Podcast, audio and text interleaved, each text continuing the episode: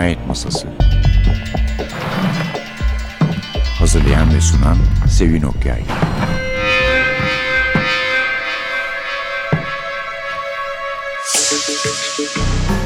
Merhaba. NTV Radyo'nun Cinayet Masası programına hoş geldiniz. Bu hafta benim gibi Petros Markaris sevenler için hoş bir sürprizimiz var. Petros Markaris yeniden karşımızda eski ve yeni kitaplarıyla bu haftaki kitabımız Batık Krediler.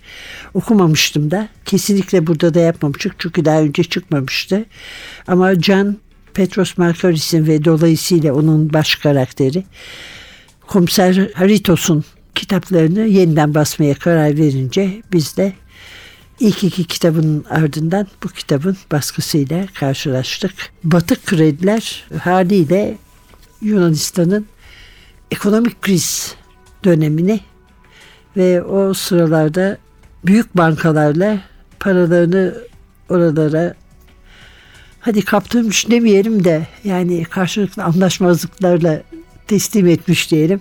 Yurttaşların mücadelelerini anlatıyor ama bu arada tabii bu mücadeleler aslında ayrıntıda kalıyor. Çünkü esas olarak bu bankalara karşı bir savaş açmış olan bir kişi var ki o da katilimiz tabii ve bir Markaris kitabı okuduğumuz için sonuna kadar da onun kim olduğundan emin olamayacağız. Tanımayanlar için Markaris'ten söz edelim isterseniz. Buraya geldiydi birkaç kere. Benim gördüğümde en son İstos yayınları getirmişti.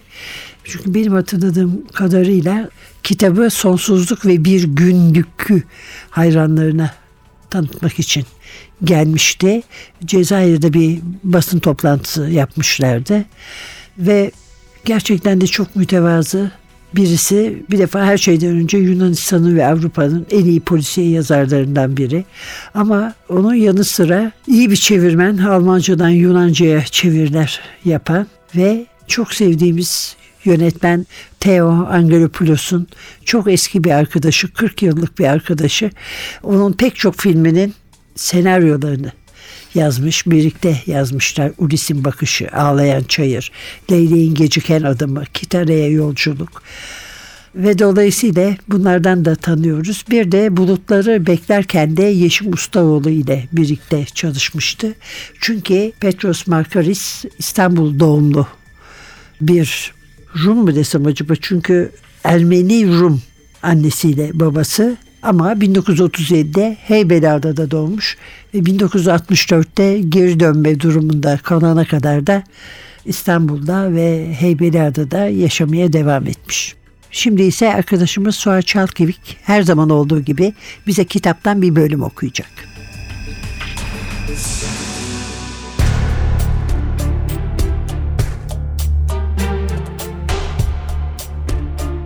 Adli tabip Stavropulos'la beraber bahçenin arka tarafındaki hafifçe yükselen bölüme gidiyoruz.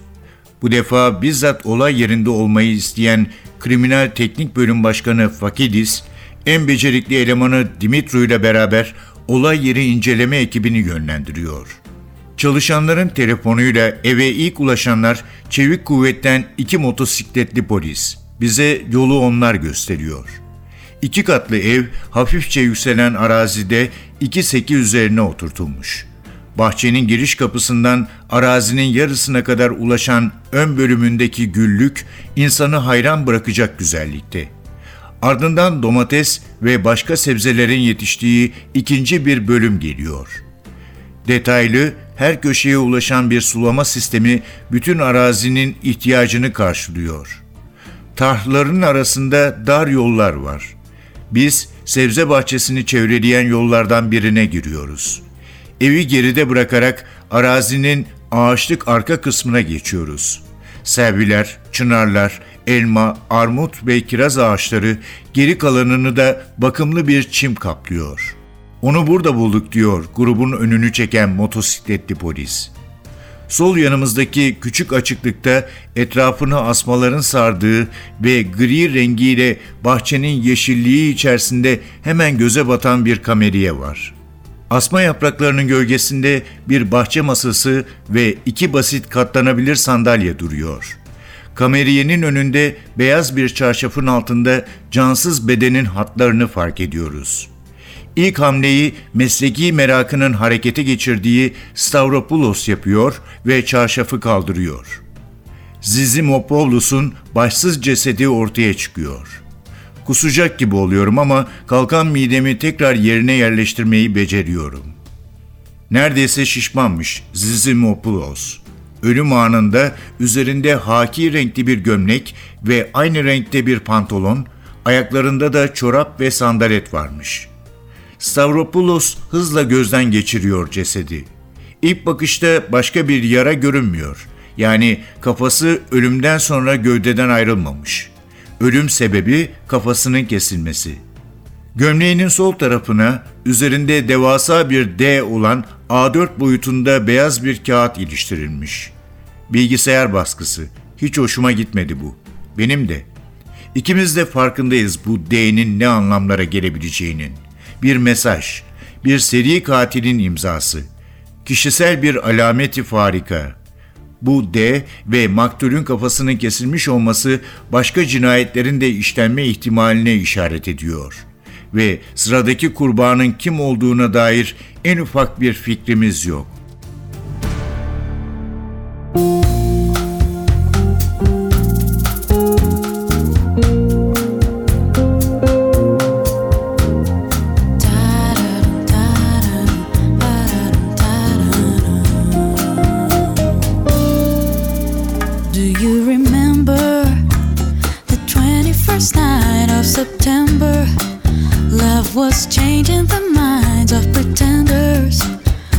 While chasing the clouds away. Mm, our hearts were ringing in the key that our souls were singing as we danced in the night. Remember how the stars stole the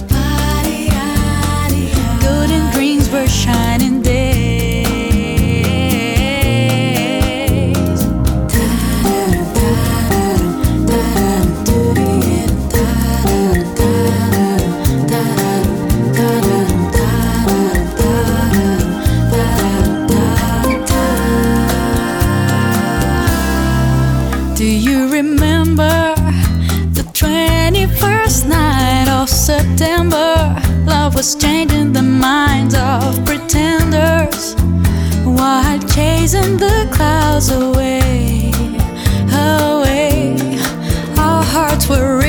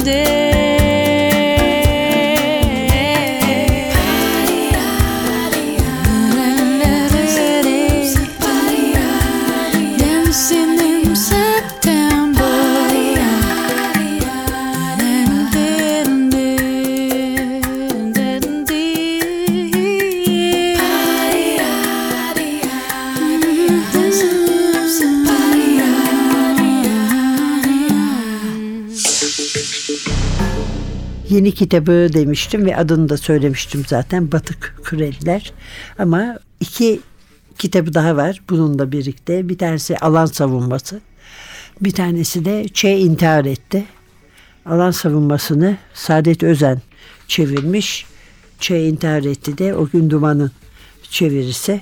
Alan savunmasında bir deprem sonucu tam da olmadık bir şekilde bir adada Baldız'ın evinde tatil yaparken ailesiyle birlikte komiserimiz Haritos orada bir depremle birlikte bir ceset çıkıyor. Onu bulup geliyor şehre. Tabii ki çözmesi ona kalıyor ama şehre döndüğü zaman orada da sahibi olduğu gece kulübünün önünde öldürülen biriyle karşılaşıyorlar. Ve işin içine üçüncü lig takımları, paravan şirketler ve politikacılar ve kirli bir mekanizma ile çıkıyor. Tam bir alan savunması yapıyorlar çünkü hedef dört koldan koruma altına alınmış. Ç intihar etti de ise eski solcu cinayetleriyle karşılaşıyoruz. Eskiden çok sıkı solcu olanlar birer birer öldürülmeye başlanıyor ama artık hepsi yani onlar hepsi demeyelim de genelde eski solcu sayılırlar hakikaten eskinin altını çizmek üzere çünkü artık sözü geçen ve güçlü insanlar olmuşlar. Bizim kitabımıza gelince esas kitabımız Batık Kredilerde de evet Batık Krediler var. Tamamen tasarruf önlemlerinin etkisi baskısı altına girmiş Yunanistan. Çünkü maddi durum çok kötü ve komiserimiz de bundan çok etkileniyor. Her ne kadar diğer arkadaşları gibi ikide bir de şikayet edip bu tedbirlerden tehditler savurmasa da ama gerçekten herkes çok zor durumda. Bir defa fazla prim mahiyetindeki fazla maaşlar bir ya da iki maaş kaldırılmış. Emekli olabilmek için gereken çalışma süresi hem erkeklerde hem kadınlarda uzatılmış maaşlar çok azaltılmış ve yani herkes berbat durumda nasıl geçineceklerini bilmiyorlar. Bu arada da tabii bankalar kucak açmış onlara işte istediklerinizi alabilin rahat edin diye. Onlar da almışlar mükerrer krediler çekerek ve ondan sonra da bankalarda başları derde girmiş ve esas dert de büyük bankacıların çok iyi bilinen bankacıların ki bunların üçüncüsü bir de yabancı bankacı üstelik öldürülmesiyle başlıyor. Bu bankacılar öldürülüyorlar hem de insanları çok ürperten bir şekilde kılıçla başları koparılıyor, kelleleri koparılıyor ve öylece bulunuyorlar. Bir tanesi bir barda, bir tanesi evinde, bir tanesi Merkez Bankası'nın başında. Onun döneminde Merkez Bankası çok başarılı olmuş. Bir tanesi Hollandalı krediyi değerlendirme işiyle uğraşıyor ve toplum diye bir şey olmadığını iddia ediyor.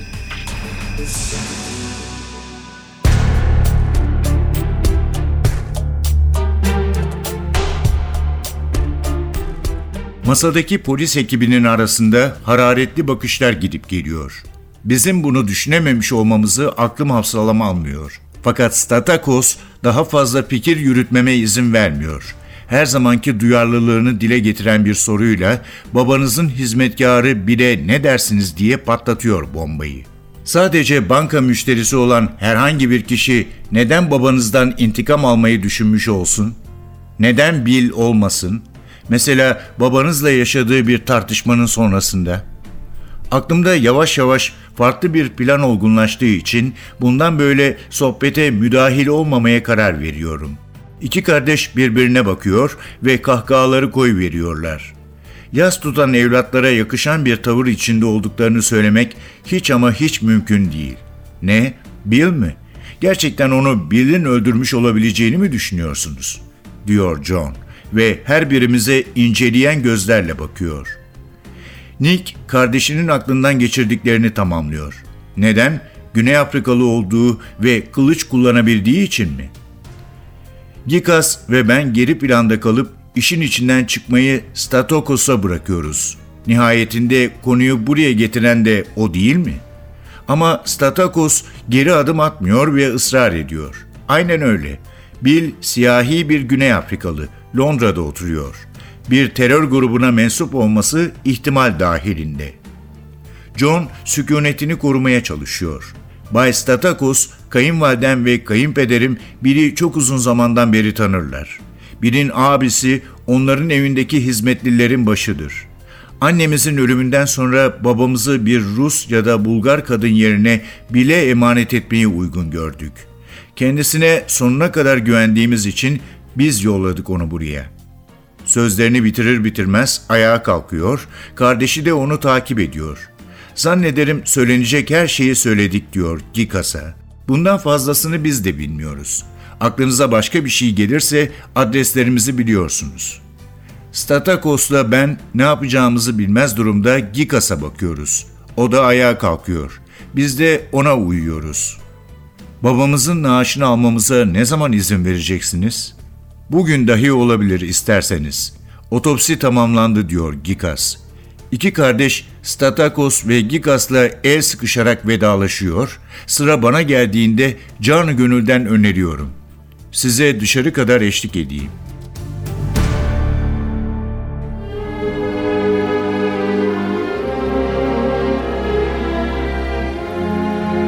C'est étrange.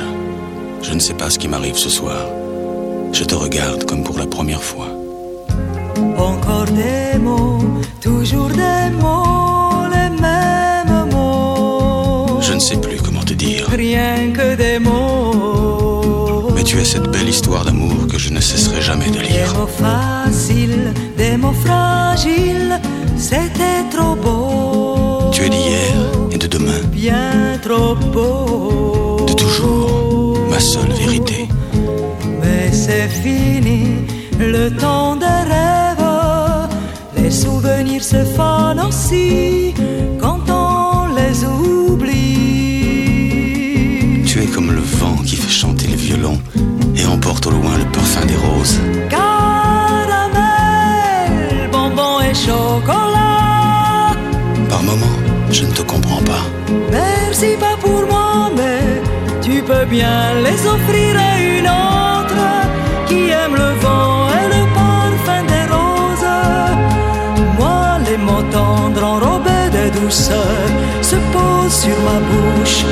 mais jamais sur mon cœur.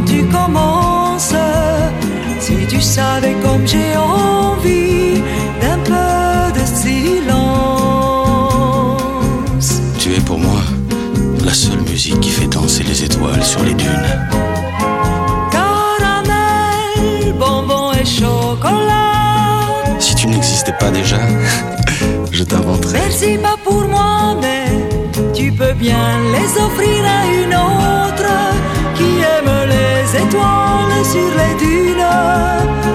Moi, les mots tendres enrobés de douceur se posent sur ma bouche, mais jamais sur mon cœur. Encore un mot, juste une parole. Parole, parole, parole. Écoute-moi, prie, Parole, parole, parole. je te jure. Parole, parole, parole, parole, parole, encore des paroles que tu sais mot. Que tu es belle, Parole, parole, parole. que tu es belle, Parole, parole, parole. que tu es belle,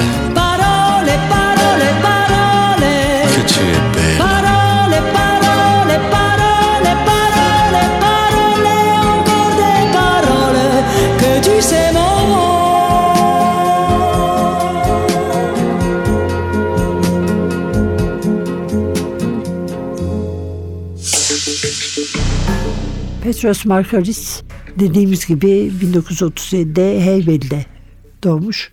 Onun için gayet iyi Türkçe konuşuyor. Ben bu Cezayir kafedeki toplantıya gittiğimde İstos'un kitabı çıkmıştı Sonsuzluk ve Bir Günlük diye. Elime bir kitabımı aldım. Sıram gelince bekliyordum önündeki kuyrukta. Elimde kitabı görünce bana Sevin senin kitabın burada dedi. Neye uğradığımı şaşırdım yani. Bu kadar iyi bir Türkçe beklemiyordum çünkü. Baya neredeyse 30 yıl burada büyümüş birisinin Türkçesini konuşuyor. Basbaya bir Türkçe yani aksanlı olmayan. Aynı zamanda Kurtuluş'ta da oturmuş. Çünkü St. George mezunu. Oralarda da kalmış. Hatta yönetmen Hüseyin Karabey'in evinin bir alt katında. Bunun üzerine bundan esinlenen Karabey de çeşitli ülkelerden yönetmenlerle Unutma Beni İstanbul diye bir proje başlattı. Markaris bu projenin onda heyecan, özlem ve sevgi duyguları uyandırdığını söylüyor. Ama İstanbul, onun bildiği İstanbul artık Ara Güler'in siyah beyaz fotoğraflarında kalmış ve bugünkü İstanbul'u bugünkü Atina'ya benzetiyor. Kısacası pek de hoş değil. Çok kısaca özetleyeyim kitabı. Yunan hükümeti büyük borçlar içinde. Devlet güvencesinde olduğunu sananlar da bundan bağışık kalmamış. Haritos da aynı şekilde etkilendi demiştim. Üstelik de çok sevdiği kızı Adriana da evleniyor. Ama sonra da bir bakıyorlar ki tam da ilk cinayetin Merkez Bankası Central Bank başındaki şahsın kılıçla öldürülmesinin hemen arkasından anlaşılıyor ki sadece iktisadi krizde kalmıyor bu iş. Suçlular dünyası da işin içine karışıyor ve birbiri ardınca ölümler geliyor. Haritos önce bunları çözmekle görevlendirilmiş ama sonra terör saldırısı oldukları iddia edilince şubenin başında olan kişi tarafından onları arkaya çekiyorlar arka plana ve terör şubesi üstleniyor. Ancak üçüncü cinayetten sonra tutukladıkları kişinin aslında suçlu olamayacağı anlaşılıyor. Evet Costa Sartos burada Avrupa Birliği'nden Yunanistan'a gelen paranın peşine düşmüş durumda ve Yunanistan'ı iflasa sürükleyen ekonomik sarsıntıya adanmış bir Atina polisiyesiyle karşı karşıyayız can yayınlarından. Bu arada bir başlık da okumak istiyorum. Bu Ömer Türkeş'in yazdığı yazıdan kitap üzerine şöyle bir cümle. Banka soymak nedir ki banka kurmanın yanında? Pek bankacıların yanında olduğu söylenemez. Aslında Haritos tabi sıra dışı bir polis olduğu için pek polis teşkilatında yanında olduğu söylenemez. Batık Krediler kitabımızın adı sadece Yunanca orijinali var okuyamam diye hamle etmiyorum. Can yayınlarından çıktı. Can Markaris'in polisiye kitaplarını yeniden basmaya başladı. Eğer okumadınızsa hakikaten bu fırsatı kaçırmayın derim. Bu kitabı Almanca aslından Türkçe'ye çeviren kişi de Hulki Demirel. Evet efendim Petros Markaris'le birkaç dakika geçirdik. Önümüzdeki hafta çok daha farklı bir polisiye yazarla ki ilk kez tanışacağız. Birlikte olmak üzere mikrofonda Sevin Masada Atilla. Allah sizi böyle mükevver kredilerden korusun diyoruz. Hoşçakalın.